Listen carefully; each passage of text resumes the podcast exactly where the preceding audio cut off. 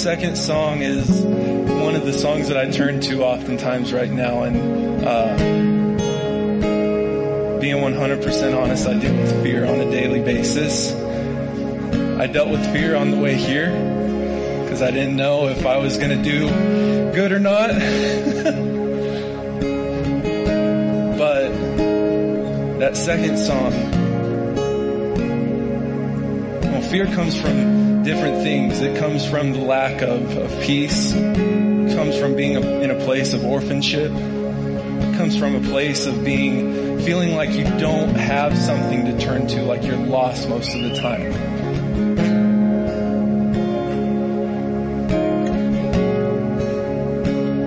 But the thing is, is that our Father in heaven gives us all the things that we need to conquer fear. He gives us love that's unconditional. He gives us peace beyond all understanding. And He gives us joy that knows no bounds of fear. Man, my pinky is going up. I don't know what that is. I experienced that a couple weeks ago and it was the Holy Spirit. I know what it is. It's Holy Spirit. His presence is so thick in this place right now. Thank you, Jesus. man, God's so good. Spirit of fear has no place in here. Spirit of fear has no place in this in this building, in this family. It doesn't have any place in you. It doesn't have any place in your life. It doesn't have room to grow. It doesn't have room to fester. It doesn't have room to take up any, any space. Because the goodness of God, the joy of the Lord, the peace that He gives you already takes up all that space that fear is trying to take. Don't let it have its ground. There's a tag in the second song that says, Goodbye fear, goodbye guilt, goodbye shame. Latch on to that this morning. Goodbye fear, goodbye guilt, goodbye shame. There's no place for those three things here. There's no place for those three things inside of you. Because God's taken those things and He has completely and utterly destroyed them. He's put them away. When He died on the cross, He took those things and He said, let me take those because those don't need to be on you. You can't handle those, but I can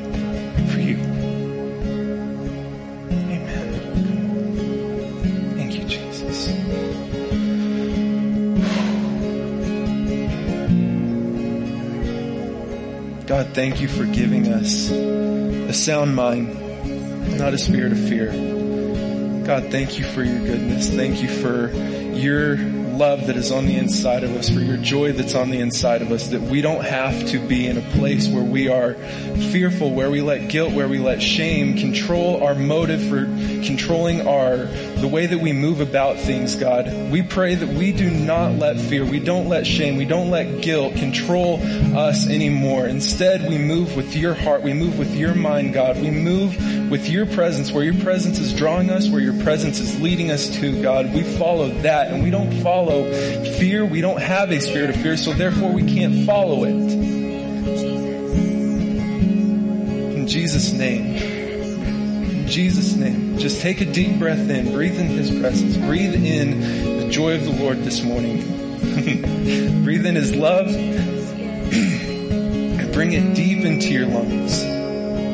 Just feel it and then begin to breathe it out.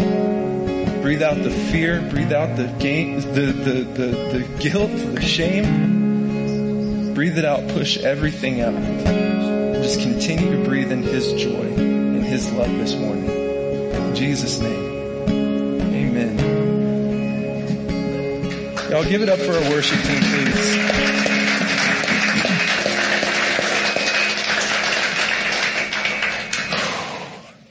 Man, God's good, isn't He? Amen. Oh, I'm moving down to the floor. Sorry, guys. All right. Well, how is everybody this morning? Awesome. Fantastic. Thank you, Cash. That'll work right here. Perfect. Thank you, buddy. Man, our worship team is so good. And the gal that was standing right here is pretty good looking, I think. That's my wife for those of you who don't know. If this is your first time here, I'm not just hitting on the random people on worship team. Just so you know. Um, thank you. well, uh, this morning we have some very special faces in this house. Um, Mom already went over them this morning, but I want to uh, welcome them again. We have the Hartwig family. If y'all don't know the Hartwig family, they are a very near and dear and essential part of who we are at N3C. We love them. I love you too, Miss Stacy. We love them so much. They are, uh, I don't even know how to put words to your guys' family. They're just a blessing. That's the long and the short of it is that y'all are a blessing to us. Even whenever your couple states over, you guys are a blessing to us. Um, another family that I want to point out is the Hiltons here this morning. Josh, Keisha, Pecos, Peyton, and Priscilla's in the back, I would assume. uh, whenever I moved down to Texas, I interned under Jack Lawson, their worship leader there at DCC. And while I was interning, Josh and Keisha gave me a job while I was there. Um, I was their feed hand. I was feeding bulls for them most every morning and most every night just about. And they were a blessing to me whenever I moved to Texas. They kind of took me under their wing and they made my time in Texas. I told them in the back, I said, you made it bearable. You kept my sanity during that time because I was away from my mom and dad. I was away from uh, Lacey, and it was kind of one of those things where you're in an unfamiliar place and you just kind of are trying to get the feel of things. And Josh and Keisha helped me get the feel of things down there, and they welcomed me into their family. I think of them as an older brother and sister, and I think of their kids as my siblings too because I mean, they pick on me like siblings. You, you wouldn't think, Pecos, how old were you at the time? Six? Whenever I was there? Six or seven, seven, right around there. You wouldn't think a seven year old could pick on an 18, 19 year old. let me tell you, Pecos could do it. He could, he could figure out some, some good little jabs in there every now and again. We were talking about in the back. Um, I, I don't dress like they do down in Texas. They wear starch jeans, starch shirts, cowboy hats, boots. Of course I wear that every now and again, not very often, but my daily attire was usually skinny jeans. Well, Pecos asked Josh one day, he goes, Dad, why does Rhett wear girl pants? and Josh had to explain to him, well, that's just how Rhett dresses. he wears girl clothes. no, I'm kidding. Josh had to explain to him, that's just where Rhett comes from. That's how people dress. And Pecos still would give me crap for it all the time. He'd say, Rhett wears girl pants. And it has been a awesome deterrent from hard conversations, why bulls do what they do down on the ranch. But hey, you know, it's, it, it, they, they were a blessing to me. And thank you guys for being here this morning. They walked in, Priscilla, their youngest daughter, she ran up and gave me a hug the first thing she did whenever she went to the back and it made me misty eyed. Um, their kids are a blessing to me. They're a blessing to me. So thank you all for being here this morning. All right. Well, uh, first thing, I guess that's not the first thing. Next important order of business is I want to bring honor to mom and dad for uh, allowing me to be here this morning and to be in this place of uh, the pulpit that they built because what they what they've built is a special thing, and I am just incredibly honored to stand on the foundation that they've built for me in the place that they have laid out for all the speakers that come here. I'm just incredibly thankful for you guys giving me the opportunity to be here and for keep asking me to come back because that means that I must be doing something right. I'm doing okay is what he says. But yeah, thank you guys so much for allowing me to be here. So please bring honor to your pastors this morning, please.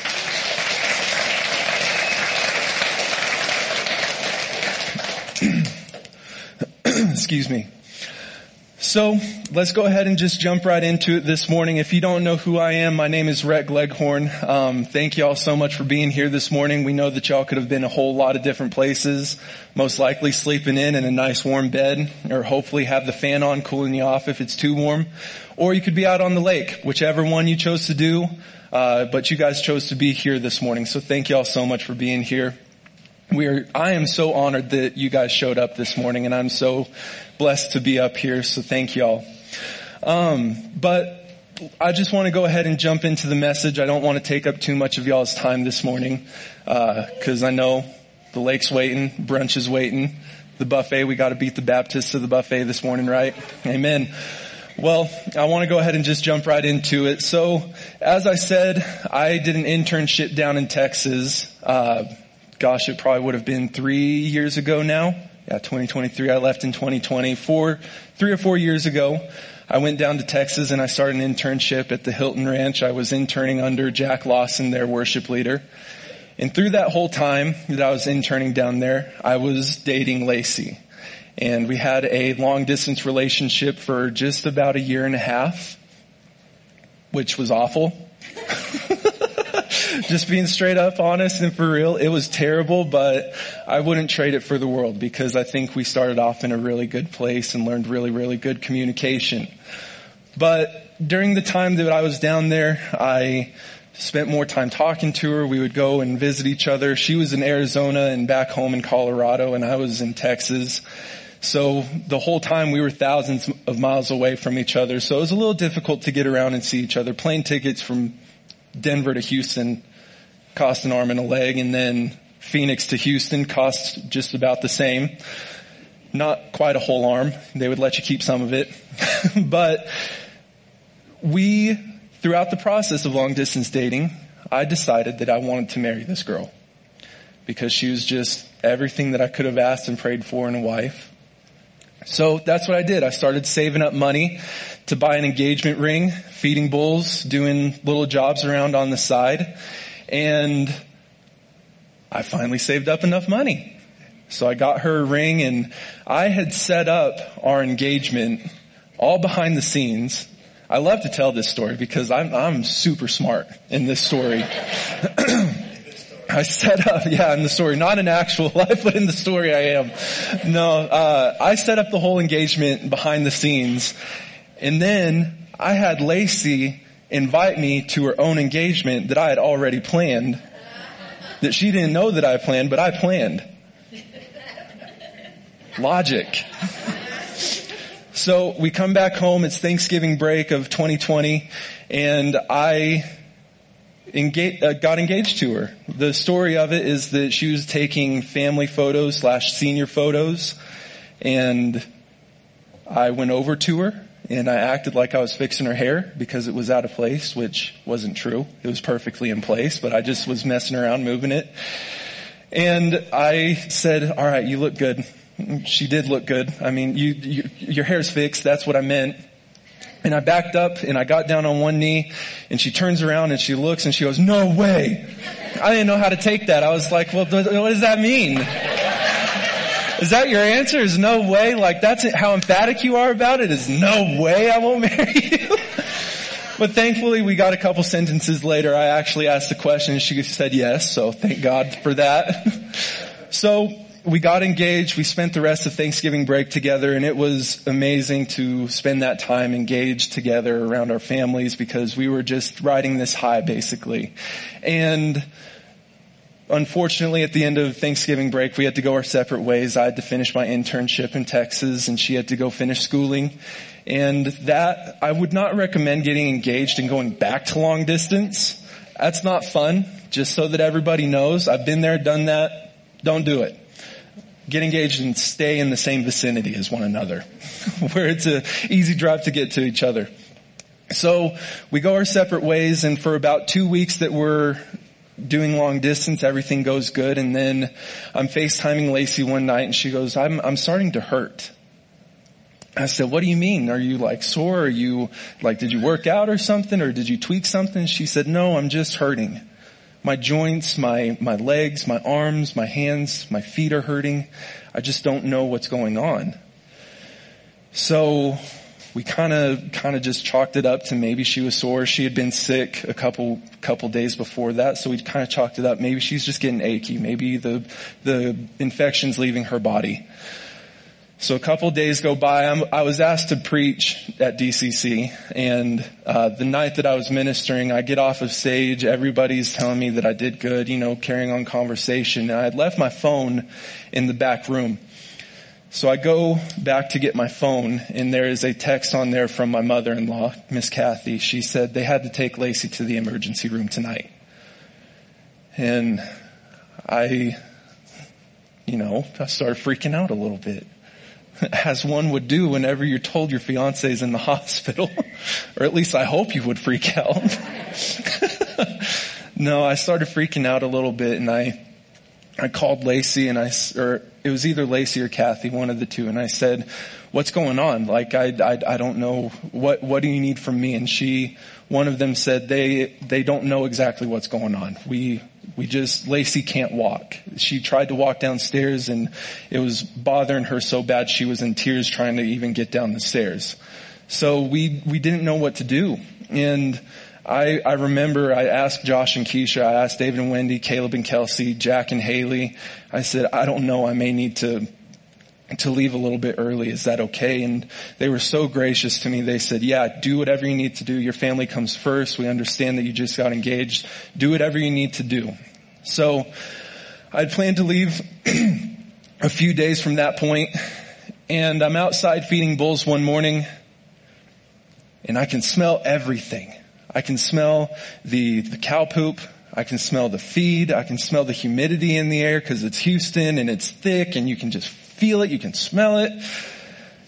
And then all of a sudden, in the blink of an eye, or shall I say a sniff of the nostrils, all that smell was gone.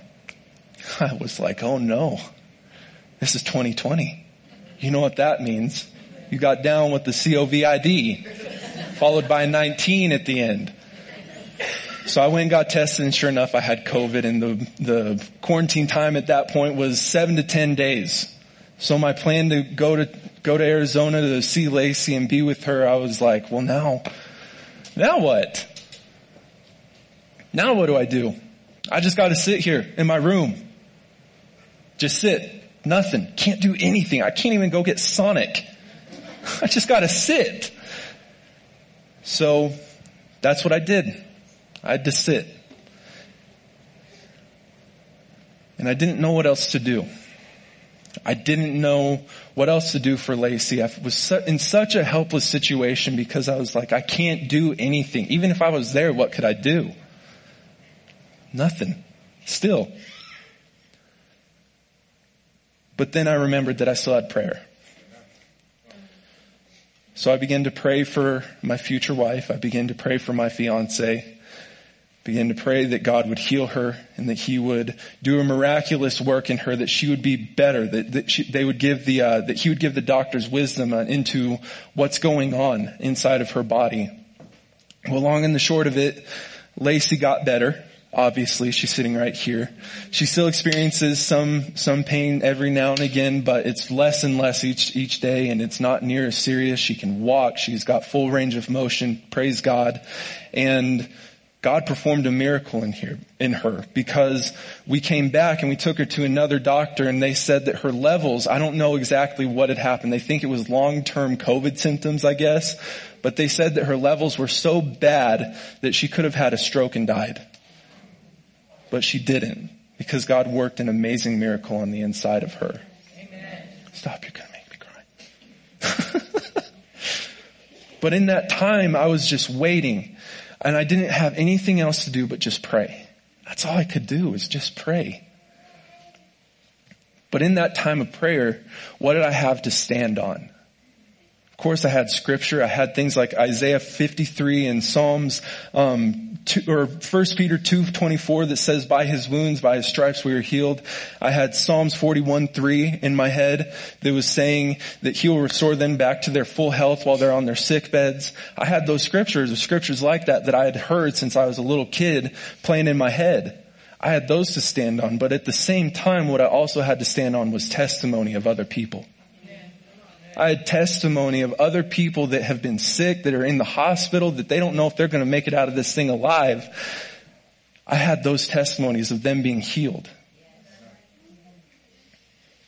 And in that time of praying, in that time of waiting, I had to believe that the God who performed those miracles for those people, I had to believe that he would do it again. In the Bible, I think about the people who faced hardships. And I think about the, the, the way that they would handle those things. Of course they would seek God, but they didn't have scripture like we do. Old, New Testament had Old Testament scriptures, but Old Testament, they were just flying by the seat of their pants on this thing. Like, they didn't have scripture to lean on. They didn't have a Bible to go read. I mean, they were just kind of doing the thing, you know? Just having to put faith in God that He would do what, what He promised them. But why could they do that if they didn't have scripture? Because they had testimony. So I began to think of what are instances in the Bible where they had testimony, where they didn't necessarily have scripture to back up what they were believing, but what places in the Bible where they leaned on testimony, or where I think they would lean on testimony. So I thought of two things, or two, four stories, two occasions, I guess. So the first story that I thought of was the parting of the Red Sea. So if you would go to Exodus 14, and while you turn there, I'm going to get a quick drink of water and I'm going to tell you backstory, not at the same time. so in Exodus 14, where they're at at this point, they are going to, or Moses is leading them out of Egypt, out of slavery, and they are going into the desert. And they come up to the Red Sea, and then Pharaoh starts chasing him. He says, we don't want to let our slaves go. We want to go get them back because we don't feel like doing any physical labor on our own. So Pharaoh starts chasing them towards the Red Sea and the people start freaking out. I mean, losing their marbles freaking out, like yelling at Moses, hey man, what's up? Why are you bringing us to this ocean, to this sea to just get killed? And then we're going into a desert after this. If we even make it out of this, what are you doing? I mean, they're freaking out. So Moses calls on God and God kind of gives him an answer. He says, why are you calling on me? Why don't you lead them? I've told you to. So here's what I'm going to do for you so that you can lead them. I'm not going to hold your hand through this deal. Do it. So that's where we pick up in Exodus 14. We're going to start in verse 16. It says, Pick up your staff and raise your hand. This is God talking. Pick up your staff and raise your hand over the sea. Divide the water so the Israelites can walk through the middle of the sea on dry ground. Then Moses raised his hand over the sea. We're in verse 21 now. I'm sorry. Skip to verse 21. Then Moses raised his hand over the sea and the Lord opened up a path through the water with a strong east wind. The wind blew all night, turning the seabed into dry land. So the people of Israel walked through the middle of the sea on dry ground with walls of water on each side. So now I want you to go to Joshua 3. And God performs just about the same exact miracle for Joshua, and it's at the Jordan River. So at this point, Moses has passed away. They are now coming out of the desert. They've wandered for 40 years and Joshua is leading them out of the desert and he's leading them finally into the promised land that they've been waiting for for so long. So they get there and Joshua comes up to the Jordan River and he's looking out across it and it is not promising. the promised land at that point was not super promising. So if we would, we're going to start in verse 14. And it says, So the people left their camp to cross the Jordan River and the priests who were carrying the Ark of the Covenant went ahead of them. It was the harvest season and the Jordan was overflowing its banks. But as soon as the feet of the priests who were carrying the ark touched the water at the river's edge, the water moved above that point back and began backing up a great distance away at a town called Adam, which is near Zarethan. And the water below that point flowed on to the Dead Sea until the riverbed was dry. Then all the people crossed over near the town of Jericho. So I think about Joshua standing on the edge of the Jordan River. Maybe he's got his feet in it. And he's standing. He's looking out across it. He's thinking to himself, how in the world are we going to get across this? To give you some context about the Jordan River, at the time of Joshua, it was said to be about 100 feet wide and about 10 feet deep. But since it was harvest season, it was overflowing its banks, so it was even wider and it was probably even deeper. And of course, with the flooding river, it's moving a whole heck of a lot quicker also. And there's probably stuff underneath the surface of the water that is moving just as fast as the current is. And I just see Joshua standing at the edge of the river and he's going, holy smokes. How are we gonna get across this? How many people am I going to lose? How many resources? How many cattle am I going to lose at this crossing? I'm supposed to lead these people into the promised land, but some of them after crossing this river won't even see it. What am I going to do? And what I think happens is that Joshua is taken back in the middle of his thought process. He's taken back to the Red Sea and he's watching Moses and Moses stretches out his hand over the Red Sea and it parts for Moses. And I think Joshua is standing there and he goes, you know what, God? You did it once for Moses and I believe that you can do it again for me. I believe you can do it again for me. So I think that Joshua is standing there and he's reminded of the testimony of Moses.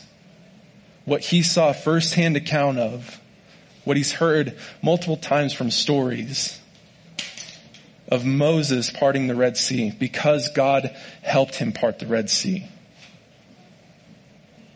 And what I imagine is that Joshua is standing there and he says, my God can do it again. Another instance that I think of is the sun standing still for Joshua. So if you would go, go a couple chapters ahead to Joshua 10 and we'll start in verse 12. In Joshua 10:12, they're in battle with the who is it? The Amorites. And they're needing some some some victory over the Amorites. So this is where we pick up in verse 12. It says, "On the day the Lord gave the Israelites victory over the Amorites, Joshua prayed to the Lord in front of all the people of Israel. He said, "Let the sun stand still over Gibeon and the moon over the valley of Ajalon." So the sun stood still and the moon stayed in place until the nation of Israel had defeated its enemies. Is this event not recorded in the book of Jasher? The sun stayed in the middle of the sky and it did not set as on a normal day. That's a pretty big one. Rhett, you mean to tell me that God did that a second time? Not exactly make it stay in place a second time, but he altered time for somebody. If you would go to 2 Kings and we'll start in chapter 20. So the context for this verse where we're at now, Israel is now established as a nation and they are, uh, I think Hezekiah was their third, fourth king or something like that. So Hezekiah is now ruling over the nation of Israel and Hezekiah gets sick. Like bad kind of sick. He's in a bad way. So Hezekiah is kind of wondering what's going to happen to him and the prophet Isaiah comes to Hezekiah and he says, hey man, get your things in order because you're going to die and leaves. Legit. If you read in, in, in, in second Kings before this, he legit walks in and goes, hey, Hezekiah, get your stuff in order because you're going to die. And he just walks out of the room. Pastors sure know how to deliver a message real good, don't they? so Hezekiah, of course, whenever he is told this news, as most anybody would, he doesn't handle it very well he starts crying out to God and he says, please, please, please don't let me die. I, am not ready to die. Don't let me die. And God hears Hezekiah's cries and he stops Isaiah in the courtyard and he tells him, go back, tell Hezekiah that I've changed his fate essentially. He said, tell him that I'm going to heal him, tell him that I'm going to extend his life and tell him that I'm going to deliver him from the Assyrian army. So Isaiah goes back, he tells Hezekiah all these things, and that's where we pick up in verse 8 of 2 Kings 20. Says, Meanwhile, Hezekiah had said to Isaiah, What sign will the Lord give to prove that he will heal me and that I will go to the temple of the Lord three days from now? Isaiah replied, This is the sign from the Lord to prove that he will do as he promised. Would you like the shadow on the sundial to go forward 10 steps or backward 10 steps? And I love Hezekiah's faith right here. Because he says the shadow always moves forward. So that would be easy. Make it go backward 10 steps.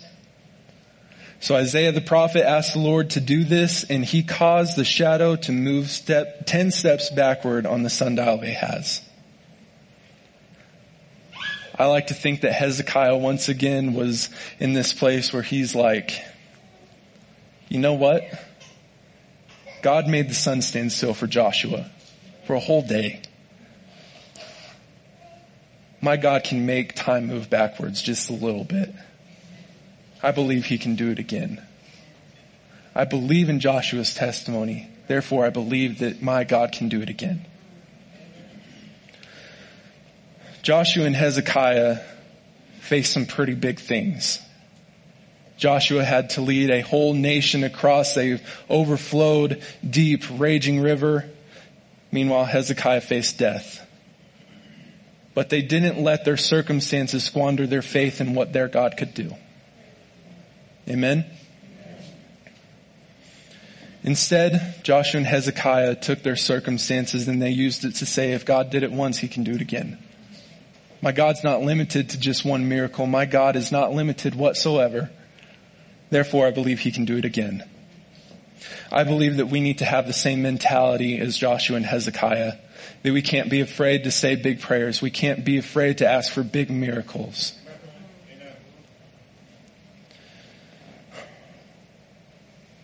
We need to lean on scripture and testimony.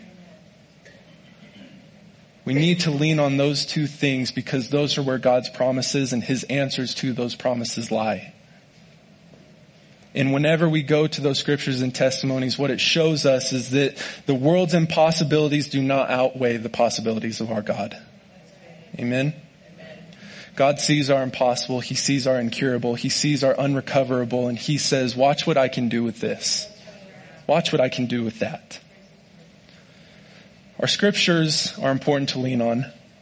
They're important to go back to, to read, to stand on them because those are the promises that God has given us. Amen? But what's also important for us to lean on is testimony. Because testimony is proof that God's promises are what they are. They're proof that God is good on His word. We have to believe them anyways. That's what we're called to do is believe the promises of God. But whenever we hear testimonies, it makes it real to us. Right? Testimony is encouraging. Testimony is a beacon of hope. Testimony is a light in a time of darkness where you can't see a single thing around you, but that testimony is out in the distance saying, hey, look over here. Don't look at the darkness that's surrounding you. Don't look at the problem now. Look at the promise that God has and the promise that He has answered. For us as Christians, when we hear the testimony of a miracle. It breathes a new life into those promises from God.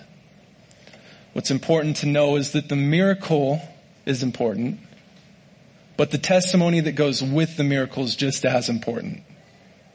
Because the testimony, like I said, for us as Christians, it gives us an encouragement. It gives us a new breath of fresh air into those promises that God has for us. It makes those real. But also, whenever other people hear your testimony, whenever uh, people who aren't Christians hear your testimony, what it could do is it could give them that extra little push to seek Jesus in those answers and those questions that they have. I don't know how many people have miraculous things happen to them on a daily basis that aren't Christians.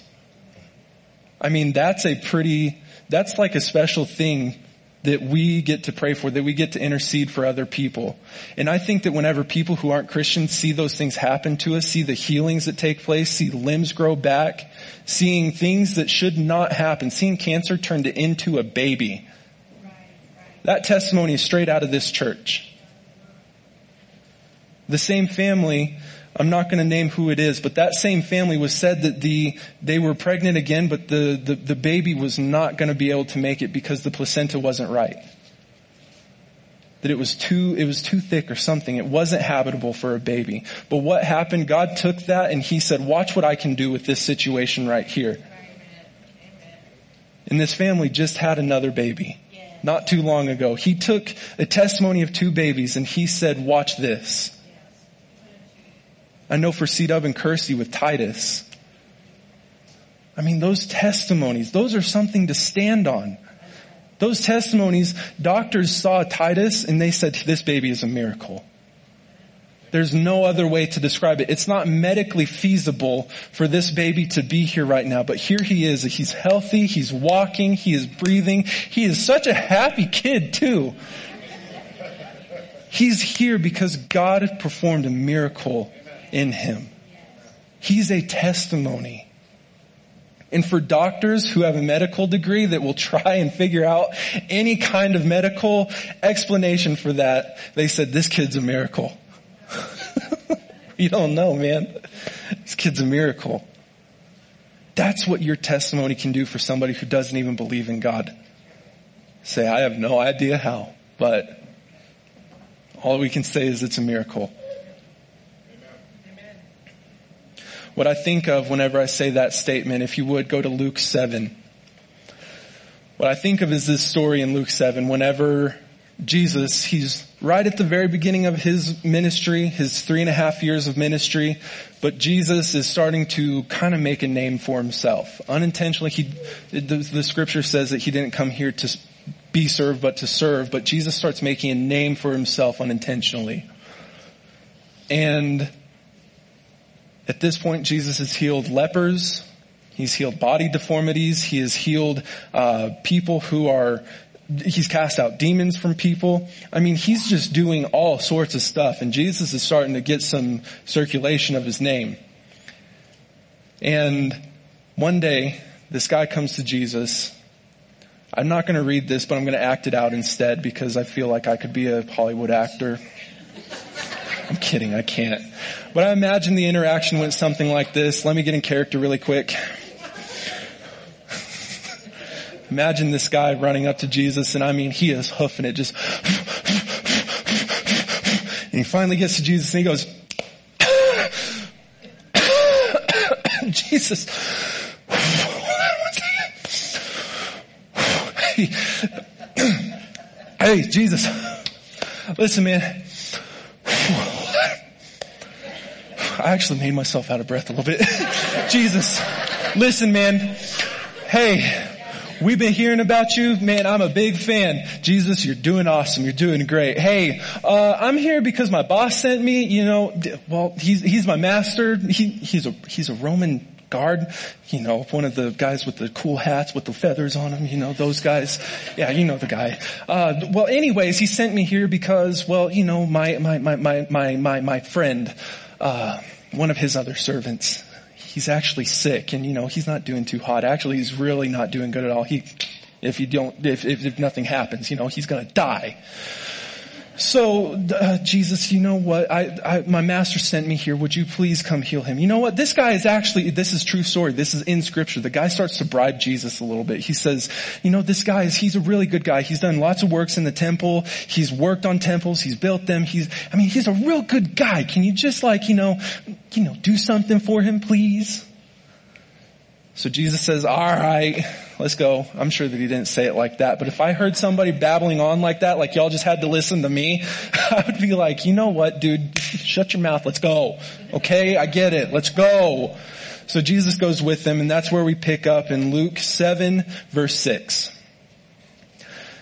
And it says, so Jesus went with them, but just before they arrived at the house, the officer sent some friends to say, Lord, don't trouble yourself by coming to my home, for I am not worthy of such an honor. I'm not even worthy to come and meet you. Just say the word from where you are and my servant will be healed. I know this because I am under the authority of my superior officers and I have the, and I have authority over my soldiers. I only need to say go and they go and come and they come. And if I say to my slaves, do this, they do it. When Jesus heard this, he was amazed. Turning to the crowd that was following him, he said, I tell you, I haven't seen faith like this in all Israel. And, the off- and when the officer's friends returned to his house, they found the slave completely healed. Just a real quick side note, if Jesus turned, imagine that you're following Jesus for weeks, days at this point. And Jesus turns around and looks at you and you've been following him, you've been sitting, you've been writing on your notepad, you've been taking down all the things that he said and he goes, I haven't seen faith like this guys I turn around to the guy next to me and I go, he's talking about you. I just haven't got a chance to demonstrate my faith at this point. He's talking about you. You need to work on that. God bless you, brother. no, it makes me think, why did that Roman officer have the faith to say, all you need to do is speak it and I believe it'll happen? Well, like I said, Jesus is starting to get a name for himself at this point. So I think that this Roman officer has seen people that were healed by Jesus. Hey, isn't that little Johnny with the bum leg? Yeah, but this guy named Jesus came over and just prayed over him and he's healed. He's running around now with the other kids. Hey, weren't you supposed to die? Didn't you have that disease of blood? Yeah, but Jesus, all I had to do was touch the hem of his garment and he healed me. I believe that this Roman officer was hearing these stories, that he was hearing these firsthand accounts of people with testimonies that said, Jesus healed me. He healed me. I wasn't supposed to live to see today, but Jesus healed me. Believe it or not. And I believe that this guy heard these stories and this guy, being a Roman officer, I would bet dollars to donuts that this guy probably did not believe in the Hebrew God. He didn't believe in the God that we had. He probably believed in Roman gods. He probably tried to do everything that he could to heal this guy with healers and, and, and all these people that were like, hey, if you pray to, pray to this God, it should work. You know, that's the God of health. Should work. But nothing would work. Nothing would happen. Nothing would heal this guy. And I believe that he said, you know what? I'm hearing these firsthand accounts of this guy Jesus and I'm actually seeing these people that are healed. So I'm going to put my faith in who he is and I'm going to say that he has the power to heal my slave, my friend that is not doing too hot right now. I believe that this guy Jesus can heal him. That's the power of testimony. For somebody who doesn't even believe in God to say, you know what? I am at the, I'm at a loss right now and I have nowhere else to turn except for Jesus. That's all I got. It's my last hope is to turn to Jesus. That's what your testimony can do. Your testimony can give that encouragement. It can give that hope to somebody who's ran out of hope. That's what your testimony can do.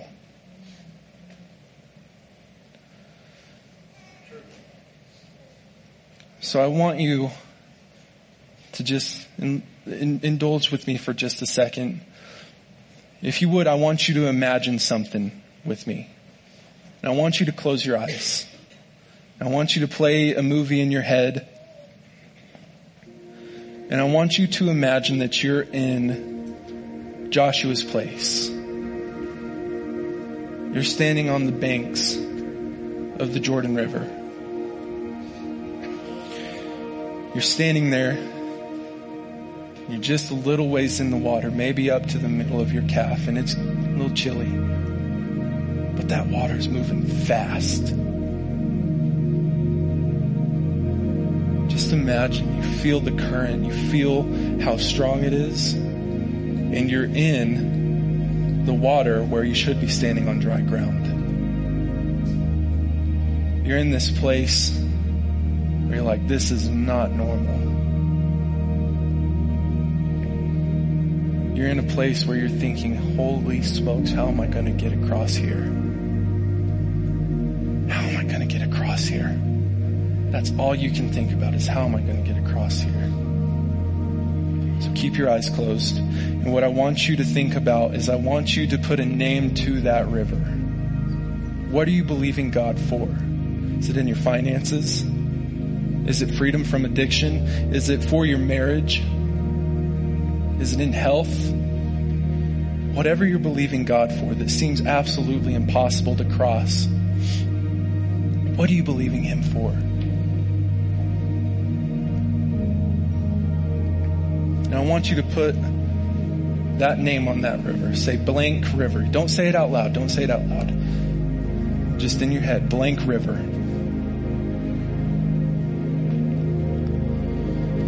And I want you to go back to the place where Joshua is in. And I want you to be looking at this river that you're imagining.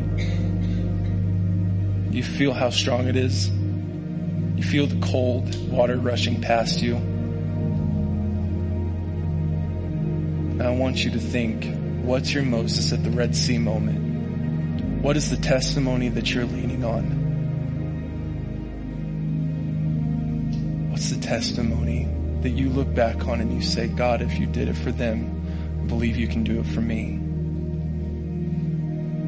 What's that testimony? What's the scripture that you're leaning on?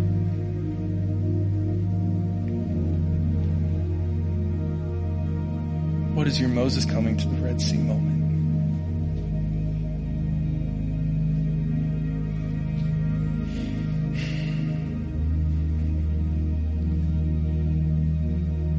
So, y'all can open your eyes. Did you, did you see it?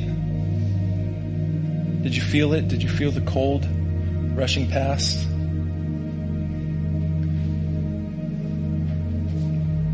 Are you concerned that your river is too big or too small? Because I'll tell you one thing, no river is too big or too small for God. If God can part a sea, He can part an ocean, I believe. If He can part a, a, a little river, I think that our God is absolutely limit, limitless. Think He can do whatever He wants to do. So when you're imagining that river and if you think, oh, it's too small, the Bible tells us that God cares for the sparrows. He cares for the lilies of the field that are here today and gone tomorrow. So how much more does he care about you? Your river's not too little. Your river sure is not too big. Maybe you're in this place where you think, I have tried to cross this river so many times, and each time I get out there to the middle and I fail. I have to swim back to the other side. Isn't God tired of hearing me cry out on this thing that I can't get over? Isn't he tired of helping me by now? He's not. All that he wants is to see you get to the other side. It doesn't matter the size of the body of water that you're facing. All that matters is the miracle that takes place at that body of water.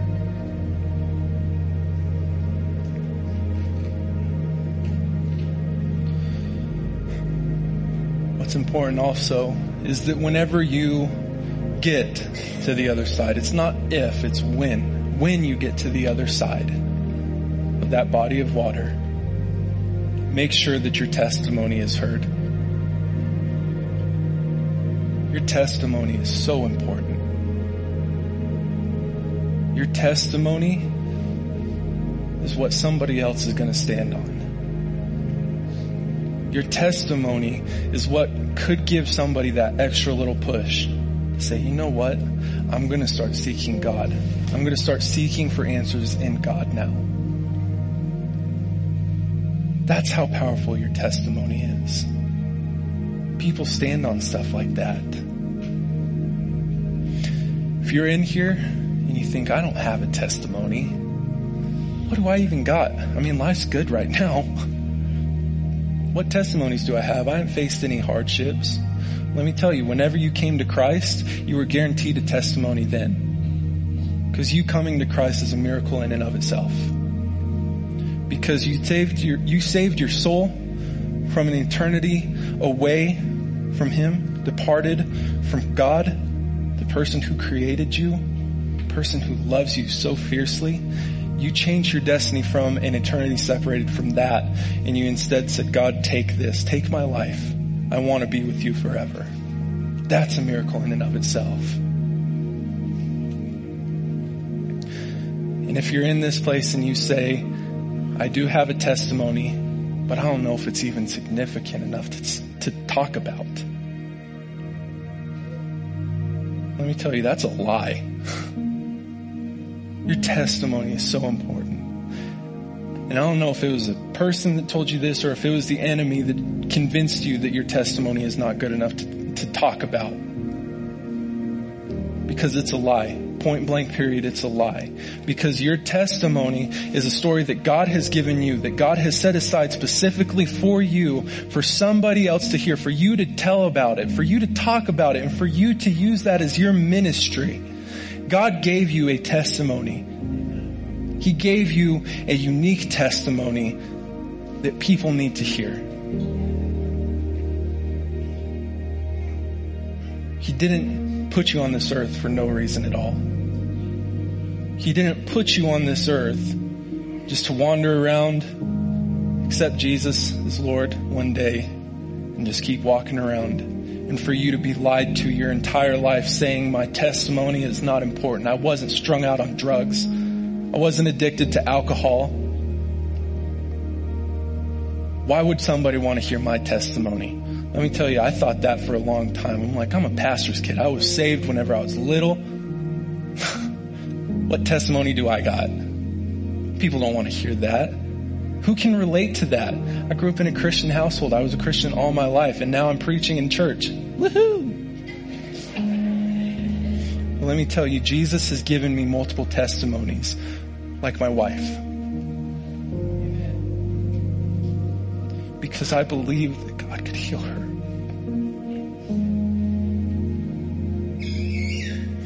Don't let the enemy squander your testimony and let, don't let him tell you that it's a lot smaller than it is because to somebody that's everything. Even if you have the most plain Jane, what you think is most plain Jane testimony, somebody could be going through that. Somebody could be saying life's good right now, but something's missing. It could be God that they're missing and your testimony is what changes it. Your testimony is so important. It breaks my heart whenever people say that they don't think it's significant enough because God has done something amazing in each and every one of us and He's given us all a testimony that needs to be heard. It breaks my heart whenever people say that God's story for them isn't good enough.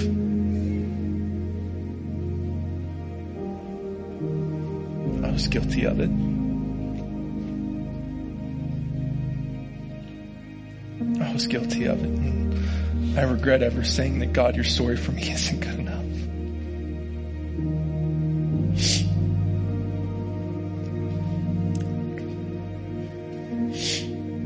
So don't let the enemy lie to you. You got something important on the inside of you that people need to hear. People need to experience it. Amen. Say, I got a story and it's worth hearing because God gave it to me. Mean it. I got a story that God gave to me. I got a story. Amen. Let's go ahead and pray real quick and then we'll get you out of here. Thank you, Jesus. Dear Father God, thank you so much for giving us a story. Thank you so much for giving us a story that is unique to us. Thank you, Jesus. If you're in this place and you say, I don't have a testimony because I haven't come to Jesus yet, but I know that Jesus has done miraculous things for those around me and possibly even in my life. You're in that place, and you want that testimony of coming to Jesus. You want your unique story to be started. I encourage you to just slip your hand up. All eyes are closed, right? Good. All eyes are closed. Just, I encourage you to slip your hand up. I'm the only one looking. Just slip your hand up real, real quietly. You don't have to do anything. I'm not going to make you come to the front or anything like that. But take that first step. If you're in this place and you say, I did have a testimony, but I want to add to it. I want to add to the goodness that God has showed me. I want to add to what God has done in my life and I want to come back to Him again. If that's you, I encourage you to raise your hand as well. Eyes are still closed. I'm the only one that's looking. Gotcha, gotcha, gotcha, gotcha, gotcha, gotcha. Praise Jesus. Gotcha, gotcha. Thank you, Jesus. Thank you, Lord. Man, there's hands everywhere. That's so cool. Testimonies growing. Amen. Amen. God, thank you so much for your goodness. Right now, I want to encourage you to just start, start praising Him. Just be in this place of thanksgiving. Start praising Him. Just telling Him, God, you're so good. God, you're so good. Thank you, Jesus. Thank you, Jesus. You're so good to us. God, you're so good. Thank you for giving us a testimony. Thank you for giving us a story. God, you're so good. Thank you, Father. Thank you, Jesus.